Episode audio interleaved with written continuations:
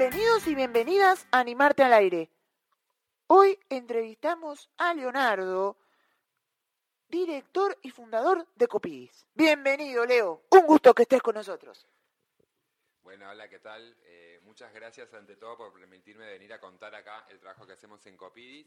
Quiero aclarar que yo no soy el fundador de Copidis, sí soy el director. Eh, Copidis se creó en el año 2004 a través de la ley 447 por ende yo era muy jovencito para, para ser fundador en ese momento y es un organismo gubernamental que depende del Ministerio de Desarrollo Humano y Hábitat del eh, Gobierno de la Ciudad Autónoma de Buenos Aires. ¿sí? Em, bueno, muchas gracias a vuelta por permitirme acá poder contar con ustedes y aprovechar este espacio para difundir el trabajo que estamos haciendo. En primer lugar, queríamos saber por qué se llama Copidis y qué hacen. Bueno, COPIS, como dije, se crea en el año 2005 a través de la ley 447, que se llama eh, Comisión para la Plena Participación e Inclusión de las Personas con Discapacidad. En ese momento no se llamaba así, la, la, ley tenía otro nombre que crea COPINE, se llamaba con necesidades especiales, o sea, Comisión para la Plena Participación. Es un nombre larguísimo. Comisión para la Plena Participación e Inclusión de Personas con Necesidades Especiales. Pero como ustedes saben, las leyes van avanzando y el nombre se fue modificando a partir de la Convención Internacional de los Derechos de las Personas con Discapacidad, que dice que esto fue un tratado internacional hecho en Ginebra con las Naciones Unidas en el año 2008, que dice que eh, las personas con discapacidad prefieren no llamarse con necesidades especiales o discapacitados o con eh, capacidades diferentes, sino que prefieren ser nombradas, en vez de por el nombre, por ejemplo vos Mary, que se nombren personas con discapacidad. Entonces siempre nos vamos a referir a personas con discapacidad cuando hablamos del colectivo. Si no después nos referimos a Santi, Mary, eh, Juanpi, Fernando, etcétera, ¿no? Siempre por el nombre. Pero cuando tengamos que nombrar el colectivo, nombramos personas con discapacidad, por esta ley.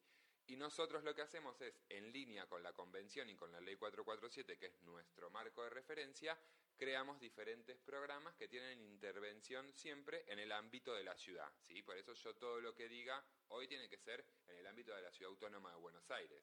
Porque cada, cada jurisdicción, ya sea provincia de Buenos Aires, la nación y cada provincia, tiene su propia dirección de discapacidad, que tiene un Leonardo Ruiz sería. ¿Cuáles son los programas que forman los que hacen visibles? Bueno, nosotros en COPIS tenemos muchos programas que tienen eh, que brindan una respuesta a los artículos de la Convención. Bueno, la Convención Convergentes es un tratado internacional donde se juntaron personas con discapacidad, organizaciones de la sociedad civil, personas profesionales de, la salud, se, se juntaron en Ginebra en el año 2006 y redactaron todo un tratado de qué esperan todo ese colectivo de personas sobre los derechos de las personas con discapacidad. Y esto es un tratado internacional que se llama Convención Internacional de los Derechos de las Personas con Discapacidad. Cada uno de los países que forman parte de la ONU lo que hacen es aplicar a esta normativa. ¿Sí o no? Hay países que dicen, yo, a mí me parece que está bien, otros dicen, me parece que está parcialmente bien, en algunos artículos sí y algunos no. Argentina lo que hizo fue cortar y pegar todo el texto de la convención y hacerlo ley. ¿Sí? Por ende, y que tiene jerarquía constitucional a partir de 2014. Eso quiere decir que es más importante que cualquier ley. Es un tratado internacional con jerarquía constitucional. Entonces, cuando vayamos a la a, tratar o hablar de la convención, es importante destacar y conocer que no tiene carácter de ley, sino que es superior a cualquier ley. Ahora sí, nosotros en COPIS tenemos muchos programas que responden a los artículos. Por ejemplo, cuando hablamos de toma de conciencia, toma de conciencia, que es otra de las cosas que me venías preguntando recién, toma de conciencia es de qué manera nosotros trabajamos con las personas que no conocen de la temática de discapacidad, o las que sí y quieren tener mayor información y, y conocimiento de cómo referirse a una persona con discapacidad, cómo ayudar o asistir a una persona con discapacidad. Desde el área lo que hacemos es brindar capacitaciones a cualquier persona, ya sea empleados de gobierno, nosotros lo hacemos a través de capacitaciones formalizadas con puntaje para incentivar que las personas quieran eh, tomar esa capacitación, y por otro lado vecinos y vecinas ¿sí? de la ciudad. Entonces, nosotros lo que hacemos es, en respuesta a tu pregunta, eh, motivar nuestro trabajo, contar qué es lo que hacemos a través de este, este programa que sale a hablar con choferes de colectivos, personas que trabajan en el subte, con agentes de atención al público del gobierno de la ciudad, con vecinos y vecinas, con personal docente, policíaco, o sea, nosotros trabajamos en todos los escalafones, con cualquier empleado del gobierno que quiera, hay una capacitación continua que está ahí, ¿sí? Y eso con respecto a toma de conciencia, que es el artículo 8. Pues con el artículo 9 nosotros tenemos un área de accesibilidad, viste que las barreras son tres. O sea, una persona con discapacidad se encuentra con barreras en el entorno, que eso la define una persona con discapacidad, porque cuando, si vos no te encontrás con las barreras, no tenés una discapacidad, por ende no hay algo sobre, no necesitas ningún apoyo ni nada. Entonces, el área de accesibilidad lo que hace es trabaja específicamente para identificar las barreras de accesibilidad física, eh, perdón, barrera física, ¿cuál se les ocurre que es? La barrera física.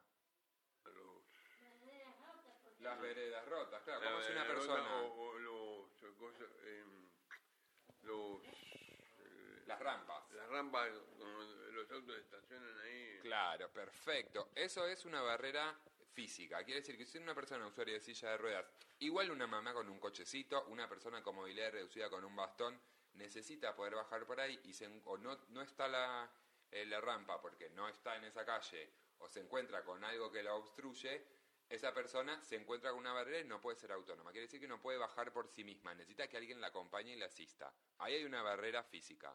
La barrera comunicacional tiene que ver con las barreras que existen en la, en la- la lengua, en la comunicación, entre nosotros, entre todos nosotros. Entonces, si una persona sorda estuvi- form- formara parte de este grupo, hoy necesitamos un intérprete de lengua de señas, que sea el nexo entre nosotros y la persona sorda para que estés participando de esta reunión en igualdad de condiciones. No quiere decir que el apoyo de la persona intérprete de lengua de señas remarque que esa persona no es autónoma. Es autónoma porque cuenta con el apoyo, ¿sí? Para poder comunicarse en igualdad de condiciones que nosotros. También otra cosa que facilita la comunicación es el tema de tener material adaptado, adaptado en lectura fácil. No sé si ustedes conocen el- algún material en lectura fácil. El braille. El- bueno, el braille es un sistema de comunicación, está muy bien. Otro es el de los pictogramas, el tablero, los tableros de comunicación, que son sistemas aumentativos alternativos de comunicación para que una persona con discapacidad intelectual pueda señalar en el tablero y pueda a través de ese apoyo comunicarse con un tercero, ¿sí? que no está acostumbrado a comunicarse. Nosotros Ah, o- las en los celulares algunas aplicaciones que tienen voces que hablan y eso. Perfecto, eso también. El sistema, por ejemplo, hay uno muy conocido que se llama Habla, lo que lo usan mucho las personas con discapacidad auditiva, que escriben y el, el teléfono habla el texto que ellos quieran decirle al revés. ¿Sí? Está muy bien. Bueno, esos son barreras. Y otras cosas son los apoyos, que vos decías, el háblalo, el intérprete de lengua de señas, el pictograma, son apoyos para las personas con discapacidad. Lo que hace el equipo de accesibilidad es detectar en edificios públicos o en cualquier edificio, eh, como se llama, casa privada, consorcio privado, hace un relevamiento para ver si esa casa tiene, eh, tiene barandas, tiene rampas, tiene un sistema de señalética adecuada para las personas con discapacidad y, e informa, che, vos, Mary, que vivís acá, tal vez tu casa tiene una rampa, lo que tendría, eh, no tiene una rampa, lo que tendría que tener es una rampa de tal medidas, con tal dimensiones, de tal manera, ¿sí? Y eso lo hace el equipo de accesibilidad para que vos puedas modificarlo en tu casa y cuando va, si va una amiga tuya con usuaria de silla de ruedas, puedas subir de forma autónoma. Eso con el área de accesibilidad. Después tenemos un área de educación que acompaña todas las trayectorias escolares de nenes y nenas con discapacidad que se encuentran con barreras en la escuela. Entonces entregamos sistemas aumentativos de comunicación gratis, que son pulsadores para que los chicos se puedan comunicar, agendas visuales. Tenemos a, a cargo el registro de acompañantes personales no docentes, viste que es ese, ese maestro de apoyo que se sienta en el aula con el alumno o la alumna para asistirlo o asistirla en el curso si lo necesitara. Bueno, entre algunas de las cosas, porque las chicas van a matar porque estoy diciendo bastante rápido, tratando de ser bastante rápido. Después tenemos a cargo la capacitación docente, que esa capacitación es muy importante. ¿Por qué? Porque si el docente empieza a conocer qué herramientas tiene o cómo podría pensar herramientas para que sean inclusivas a la hora de implementarlo en su aula, nosotros hacemos una capacitación con mucho puntaje para que los docentes puedan inscribirse y conocer estas herramientas con nuestro equipo y el Ministerio de Educación, ¿no? Bueno, eso con respecto a educación. Después tenemos un programa de acompañamientos a familias. Tengo muchos programas, perdón, que me extienda. Pero ya que vine lo cuento. Eh, el programa de acompañamiento... Meta, meta, meta que te- tenemos. Eh, me hago autobombo. El programa de acompañamiento a esas familias lo que hace es acompañar a esas familias que muchas veces reciben un diagnóstico de discapacidad y no saben qué hacer. Viste que a veces el médico te dice, tu hijo va a tener discapacidad, no hay que demonizar al médico, pero tal vez por falta de información no sabe a dónde derivar. Entonces nosotros lo que hacemos es, tenemos un programa abocado específicamente a que cuando una mamá, un papá, un familiar recibe que el diagnóstico de discapacidad de su hijo, hijo o cualquier familiar menor de 6 años, el programa acompaña a esa familia para que tramite su certificado de discapacidad, conozca los derechos, pueda tramitarlos en su cobertura de salud, obra social, etcétera, de forma ágil y rápida, ¿sí? A través del sistema de salud de la ciudad, o sea, para que pueda pasar por todas las instancias, acceder al documento más importante, que es el documento del certificado de discapacidad, y es la puerta de acceso a los derechos de la persona, ¿sí? Entonces, todo ese proceso lo hacen con el programa de acompañamiento a esas familias. Después supe que me van a preguntar sobre trabajo, si am- amplio ahí, y sobre el programa de vida independiente también amplio ahí, y por último me queda la relación con, nosotros tenemos mucho vínculo con las organizaciones de la sociedad civil, con quien trabajamos habitualmente, diferentes proyectos que van teniendo las organizaciones, fundaciones, asociaciones, lo que sea, presentan proyectos en el ministerio y el ministerio evalúa esos proyectos y si tienen las variables que tienen que tener, de que sean inclusivos, de que generen un impacto, de que vaya en línea con el modelo social que nosotros fomentamos en la ciudad, se acompaña con un subsidio a que ese proyecto se desarrolle. ¿Sí? En nuestros diversos encuentros estuvimos hablando sobre el certificado de discapacidad. Queríamos saber para qué sirve y cuánto tiempo hay que renovarlo. A ver, hay una parte más formal y una parte que le corresponde a la jurisdicción. Viste que yo antes te dije que cada provincia tenía su área de discapacidad local, ¿sí? Pero quien determina el, todo lo que es la normativa, las preguntas, todo para tramitar el certificado de discapacidad es la Agencia Nacional de Discapacidad, que bajan una normativa a las localidades para decirle vos tenés que tener una junta evaluadora que hace todo el proceso de evaluación. Vos que tenés discapacidad acá en la ciudad, lo que tenés que hacer es entrar a una página ¿sí? del gobierno de la ciudad donde te bajás un formulario, ese formulario lo llena tu equipo tratante, donde dice toda la especificidad de qué apoyos, o sea, este nuevo modelo social, lo que, que no es nuevo, perdón, cuando digo nuevo, siempre yo recalco que no es nuevo, porque es un modelo que está implementado en otros, en otros lados del mundo desde 1970, lo que hace este, este certificado es completar toda la información. Este nuevo, el modelo de, de- de formulario lo que hace es identificar estas barreras del entorno, ver qué cosas hay que modificar en tu entorno o que son las barreras para las cuales ustedes necesitarían apoyos para poder transitar en igualdad de condiciones, ¿sí? Entonces, el certificado de discapacidad es, este eh, es un formulario previo que se, co- se contesta por el equipo tratante, lo llevan a la Junta Evaluadora del Ministerio de Salud, que evalúa específicamente todo lo que, lo que dice el formulario, tiene una entrevista personal con la persona con discapacidad y ahí se emite el documento en el mismo día. Vos, ese documento que es muy importante que siempre tengas a mano, es la puerta de derechos y accesos a tus derechos, perdón, me, lo dije al revés, es la puerta de derechos, eh, acceso a tus derechos.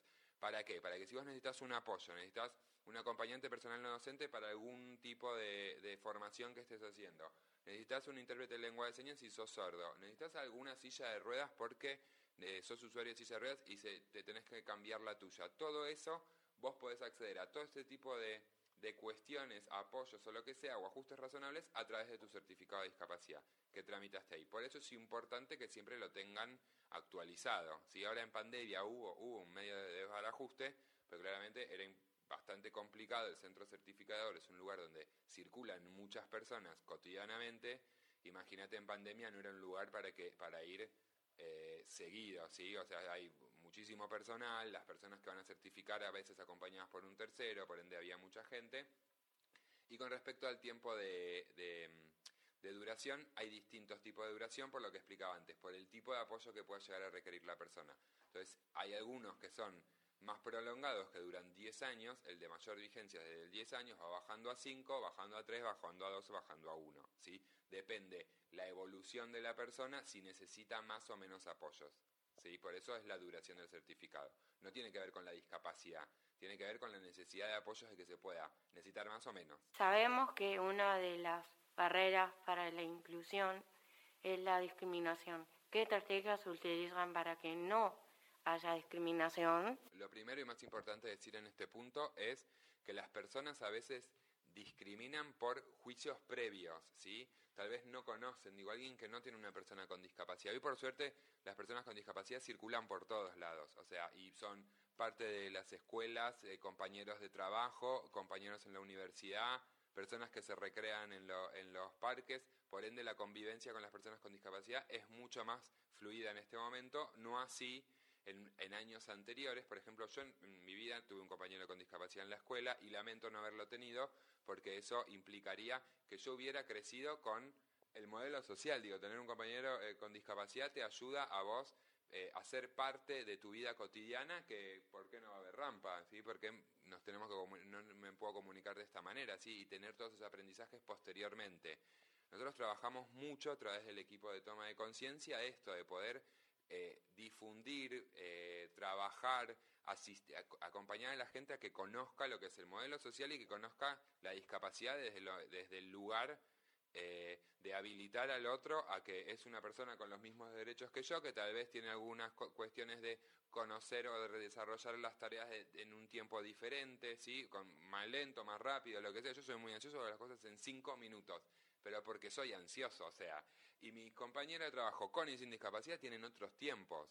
¿Sí? Bueno, hay que respetar la diversidad, de eso se trata. Cada uno tiene su tiempo, tiene su manera de hacer las cosas, tiene su necesidad de, para tranquilizarse uno mismo, para lo que sea, tiene su necesidad de, de hacer los procesos de determinada manera. Acá lo mismo. Y el equipo de toma de conciencia es lo que trabaja sobre esto, sobre de qué manera decir correctamente, que no se dice discapacitado, que no se le habla al acompañante en el caso de que una persona tenga acompañante, que se le habla siempre a la persona, que se le dice por el nombre, ¿sí? Tampoco somos todas personas con discapacidad, no somos personas con discapacidad, me llamo Leo, a mí decime Leo, ¿sí?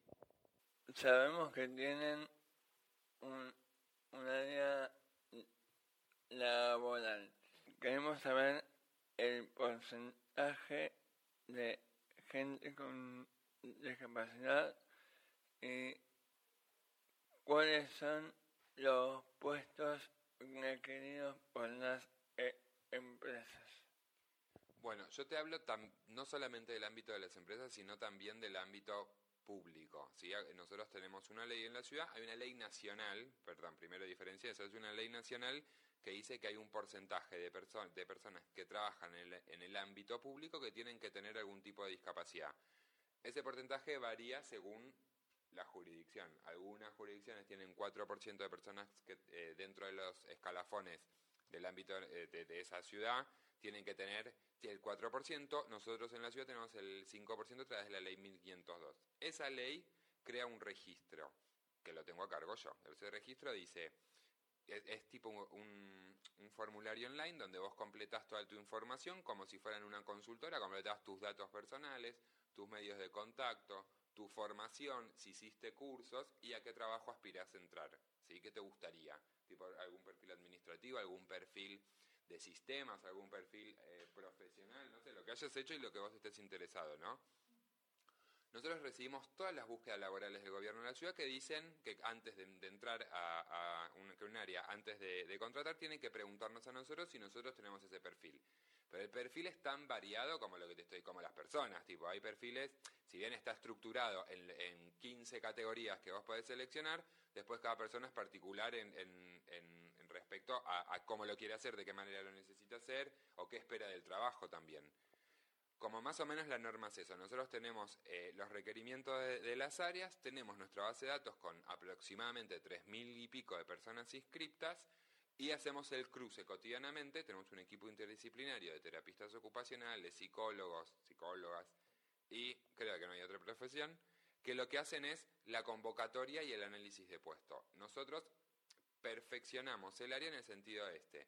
Cuando viene una búsqueda laboral, nosotros mandamos a alguna profesional del equipo. El la profesional va al lugar, identifica estas barreras, o sea, si hay, si hay rampas, si está la señalética adecuada, si, es una si, si la computadora tiene eh, el sistema de apoyo que podría llegar a requerir una persona ciega, que puede ser el JOS, si tiene lupa, o sea, identifica que esas cuestiones estén dadas en el puesto de trabajo, eso se llama análisis de puesto, posteriormente a eso hacemos la convocatoria.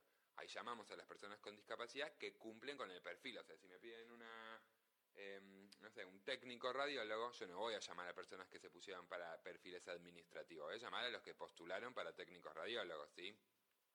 Cuando vienen esas personas a tener una entrevista, se charla sobre esto. O sea, qué tipo de barreras o qué tipo de apoyos necesita la persona para poder desempeñarse en lo que yo ya sé que es el puesto, porque ya le hice el análisis de puesto.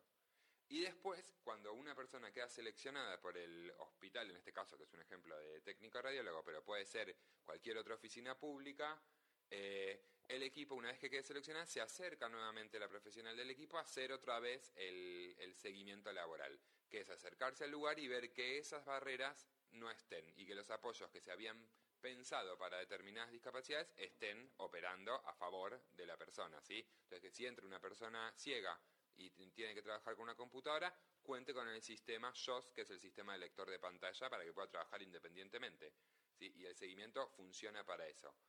El porcentaje es bajo con respecto a lo que nosotros deseamos. O sea, nosotros deseamos que todas las personas puedan tener trabajo. El porcentaje, eh, cotidianamente trabajamos para fomentar que las áreas del gobierno en la ciudad puedan contratar personas para sensibilizar por este desconocimiento y prejuicios que muchas veces hay alrededor del colectivo, nosotros hacemos capacitaciones, hacemos charlas de sensibilización en los entornos, etcétera, y no solamente en el ámbito público, sino también en el ámbito privado, porque también queremos fomentar la inclusión en el ámbito privado. Como vos dijiste, el colectivo, ¿a qué le, le, llamas? El colectivo es el colectivo de personas con discapacidad, que no solamente son personas con un tipo de discapacidad, ¿sí? Es colectivo porque reúne a las personas con discapacidad visual, a las personas con discapacidad auditiva, personas con discapacidad visceral. Viste que hay seis tipos de, de discapacidades. No solamente personas ciegas o personas sordas, ¿sí? Hay personas con discapacidad intelectual, personas con discapacidad motora, y todo eso es el colectivo de personas. O sea, yo le digo así, personas del colectivo. Como te dije antes, prefiero decir por el nombre. En nuestro tercer podcast, a Sandra Basile, hablamos con ella sobre la inclusión educativa. ¿Cómo aplican ustedes esta temática en Copidis? Bueno, perfecto. Viste que antes te decía, nosotros tenemos un área de educación, ¿sí? Que acompaña a todos los nenes y nenas eh, en lo que es eh, la inclusión educativa en las escuelas de gestión estatal, ¿sí? Del ámbito común. Lo que nosotros hacemos a través del equipo es esto, entregar sistemas aumentativos alternativos de comunicación que, por ejemplo, si es un pibe con discapacidad visual, pueda contar con un mapa en braille. Entonces conozca el, mundo o lo que vos usas como un mapa geopolítico, ¿sí? la persona lo pueda, a través del tacto, a través de, de las diferentes texturas, pueda tocar el mapa y saber dónde está Chile de Argentina, que está separado, dónde están los países limítrofes, etcétera. Nosotros entregamos cotidianamente esos sistemas siempre en conjunto con el Ministerio de Educación, no es que nos mandamos solos a las escuelas, sino que lo trabajamos en conjunto con el Ministerio de Educación. Tenemos en esta misma área asesora a personas con discapacidad que están buscando eh, terminar sus estudios primarios o secundarios. Si bien todo esto lo hace el Ministerio de Educación, nosotros lo que hacemos es como toda la transición y toda la información para que las personas se inscriban y si quieren eh, eh, terminar sus estudios primarios y secundarios puedan hacerlo eh, en lo que da el Ministerio de Educación con nuestro acompañamiento, ¿sí? Entonces, una persona que termina el secundario tiene un mejor perfil de empleabilidad para después eh, participar de una búsqueda laboral, porque hay que ser sinceros. En general, para poder participar en una búsqueda laboral, tenés que tener secundario completo. Por eso es que hacemos mucho hincapié en, que, en promover este tipo de programas que tiene el Ministerio de Educación para que las personas puedan ser más competitivas a la hora de participar de un empleo a través de nuestro registro laboral, ¿sí? Tenemos la capacitación docente, el registro de APNS, como mucho trabajo en cuanto a inclusión educativa, porque como dije antes, lo más importante es en la escuela, surge ahí en la escuela donde empezamos a convivir y esta nueva, este nuevo término que se está implementando como tanto como inclusión, el término de la convivencia, para que todos podamos tener la vida lo más igualitaria y equitativamente posible entre los derechos. ¿Cómo fomentan la vida independiente? Bueno, esa área tampoco la contentes. Tenemos un área de vida independiente también, que a partir del 2016 la creamos desde Copidis. Lo que hacemos es pagar un subsidio para personas con discapacidad que vieron que a veces las personas necesitan que un tercero lo- los asista en determinadas cuestiones. Por ejemplo, en ir a alguna cuestión médica, toma de medicación, ordenar la casa, eh, hacer las compras, ir a algún... Estoy repitiendo los ejemplos de personas que han sido beneficiarias de nuestro programa, hacer cuidados maternales porque tienen hijitos o hijitas con discapacidad, eh, sin discapacidad, perdón, y necesitan ser asistidos en lo que es el cuidado maternal de su, de su hijita. Son todas cosas que nosotros a través del programa de vida independiente cubrimos con eh, un subsidio que le pagamos a la persona con discapacidad para que pueda pagarle un asistente personal. Entonces, esta persona que habitualmente ese, esa, es, es- este, este beneficiario lo hace con su mamá, su papá o una persona que le presta su tiempo, le pagamos un subsidio para que la persona lo haga cuando quiera. Entonces, si la persona quiere ser asistido a las 6 de la mañana porque quiere ir al médico a esa hora, tipo, y es la voluntad de la persona, la autonomía surge de ahí. Va el asistente personal, se encuentra con la persona y, lo- y se acompañan al turno médico, a la acción que la persona quiera hacer. Y que no dependa de que la mamá se quiere levantar a las 9 o el papá se quiere levantar a las 9 y acompañarlo en ese horario, sino cuando la persona eh, lo haga. Nosotros entonces promovemos a través del programa de vida independiente que las personas puedan contar con este apoyo humano gratuitamente para que en la ciudad puedan eh, eh, hacer la actividad que quieran. Por otro lado, nosotros no solamente hacemos, eh, pagamos el subsidio, sino que también capacitamos a los asistentes personales. Y hay muchas personas con discapacidad beneficiarias del programa, una vez finalizado, porque tiene un plazo de un año y medio, finalizado su, su término en el, en el programa, han estudiado y hoy son eh, forman parte de nuestro registro de asistentes personales porque les copó, porque les gustó, porque es una salida laboral. Así que los y las invito a que conozcan el programa y vayan y se inscriban. Hoy está la capacitación eh, activa, dura tres meses, así que termina en octubre, si no me equivoco. Y el programa abre su convocatoria en noviembre, así que si están interesados o interesadas en formar parte del programa, pueden después puedo dejar los datos, se puedan anotar, consultar, etcétera. ¿Cuáles fueron los, de- los desafíos y de- después de la, de la pandemia? nos obligó a todos a repensar de alguna manera todas nuestras prácticas y teníamos como muy eh, arraigadas la presencialidad, el estar en la oficina, el trabajar de determinada manera. Lo que hizo la pandemia es nos encerró a todos en casa, generó muchas barreras para el colectivo de personas con discapacidad porque eh, proponía herramientas que no eran accesibles para todos y para todas, por ende una persona que estuviera haciendo una capacitación, trabajo, si no contaba con la tecnología, era bastante complicado para poder eh, desempeñarse en igualdad de condiciones. Por eso nosotros to- tomamos el compromiso de que no obstante la pandemia, no obstante nos teníamos que cuidar, no cerramos las oficinas de COPI, la oficina siguió funcionando, fuimos una de las pocas jurisdicciones que seguimos eh, trabajando en, pero por responsabilidad más que no, es ir en contra de nadie, o sea, cada uno lo pudo tramitar como pudo. Nosotros consideramos que teníamos que estar presentes para, para continuar con nuestros programas, porque si yo promovía la vida independiente a través del programa de, de vida independiente, ¿cómo voy a dejar que los asistentes estén en la casa si las personas necesitan ir al supermercado a hacer las compras? ¿sí? Entonces, tipo, estaba yo incumpliendo con, con lo más importante que estoy fomentando. Entonces nosotros decidimos, a pesar de todo, continuar con el programa activo. Todos los beneficiarios, o sea, los que se les preguntó a todos quienes querían continuar con el programa en la pandemia, hubo una instancia virtual para los que podíamos flexibilizar la instancia presencial para claramente que el asistente personal no viaje en el caso de que la actividad no lo requiera, ¿no? Y quienes requerían ir a turnos médicos eh, o hacer orden del hogar o comprar, eh, había determinada variable de, de actividades, las que eran totalmente esenciales, ahí sí la persona que asistía, que era asistente personal, tenía que acercarse al domicilio de la persona y continuar brindando el apoyo. Así lo mismo el equipo interdisciplinario que brindaba asistencia a todos los planes de vida independiente de los beneficiarios que eran del programa. El registro laboral, claramente, donde se busca empleo, también se modificó porque no, tenía, no había tantas búsquedas laborales en ese sentido, porque todas las oficinas cerraron, el gobierno de la ciudad propuso diferentes alternativas a la hora de, dar una respuesta a los vecinos y las vecinas de la ciudad, por ende, eh, también todos tuvimos que repensar nuestras, nuestras actividades cotidianas porque salimos a responder a la necesidad de la población de la ciudad. El registro laboral no fue, no fue ajeno a esto, por ende tuvo que hacer modificó las entrevistas, los análisis de puestos, los seguimientos a modalidad virtual, ¿sí? Y todas las búsquedas laborales se trabajaron de esa manera. El Banco de Elementos Ortopédicos, que es otra área de- del programa Vida Independiente, que entrega sillas de ruedas, entrega valvas, entrega muletas, entrega bastones, o sea, tiene un montón de elementos de apoyo que entrega cotidianamente, también tuvo presencia en la oficina con el, con el mismo criterio. No vamos a cerrar una oficina que promueve la...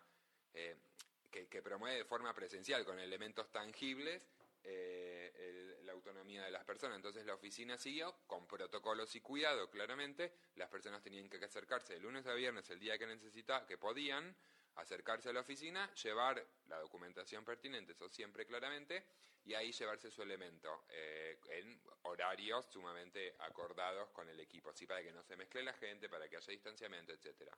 Por ende, la pandemia promovió nuevas prácticas para todos. Hoy, claramente, tratamos de volver a la presencialidad porque consideramos que eh, las barreras siguen estando, que persistimos en algunas cuestiones eh, a través de formatos virtuales, eso sí sigue, pero en general eh, todo el trabajo volvió a, la, a, lo que era antes, ¿no? a la cotidianidad presencial.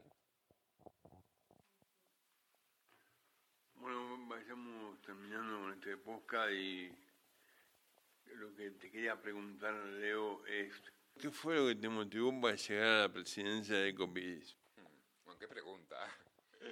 A ver, yo entré en el gobierno de la ciudad en el año 2009, en el área del registro laboral. O sea, promo- o sea mi, mi intención era trabajar siempre por la inclusión. Yo estudié terapista ocupacional, acá estamos con una colega, ¿sí? Eh, y siempre mi vocación tuvo que ver con el trabajo con personas con discapacidad.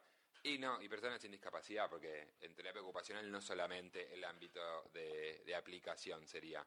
¿no? Lo que sí yo hice fue, estaba muy interesado en trabajar en, en una oficina para promover la inclusión laboral de las personas con discapacidad y entré en el registro laboral reformulando todo el, el proceso que tenía, ¿no? Esto de poder incluir la- una, una herramienta de, de identificación de barreras, promover después en las áreas que no exista esta, este prejuicio para con las personas con discapacidad, que es la última barrera, que es la a veces, la veces más difícil de operar, que es la barrera actitudinal, que tiene que ver con el desconocimiento, con los prejuicios que tiene una persona.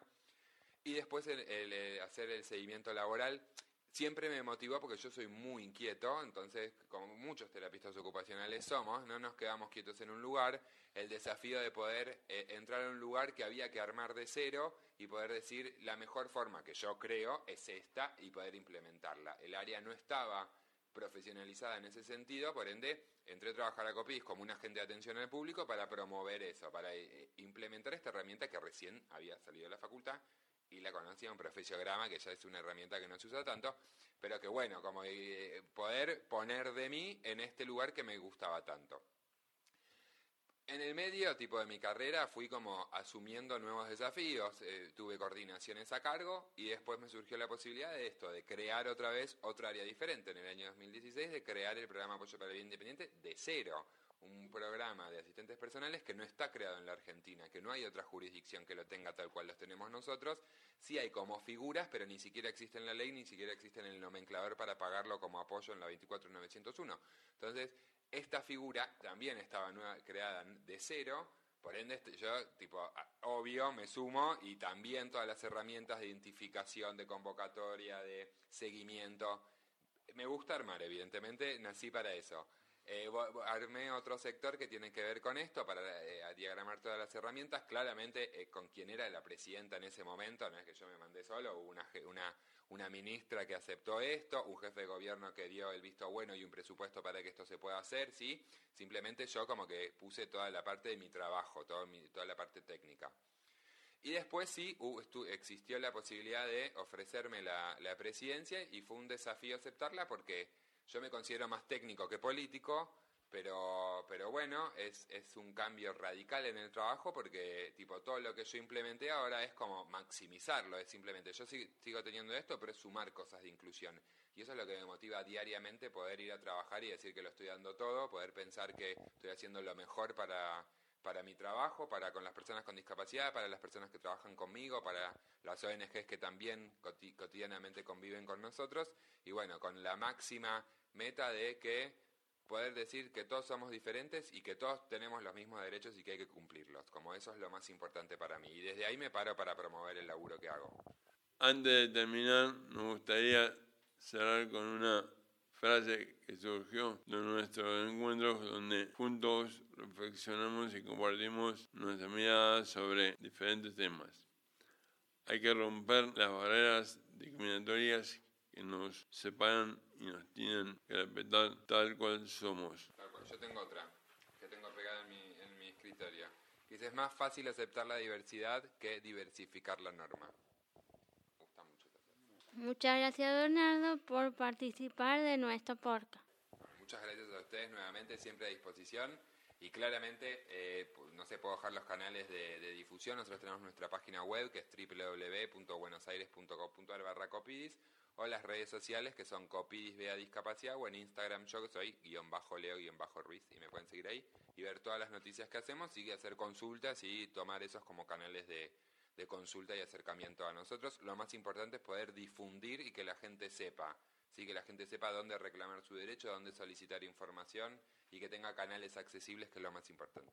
Muchas gracias a ustedes.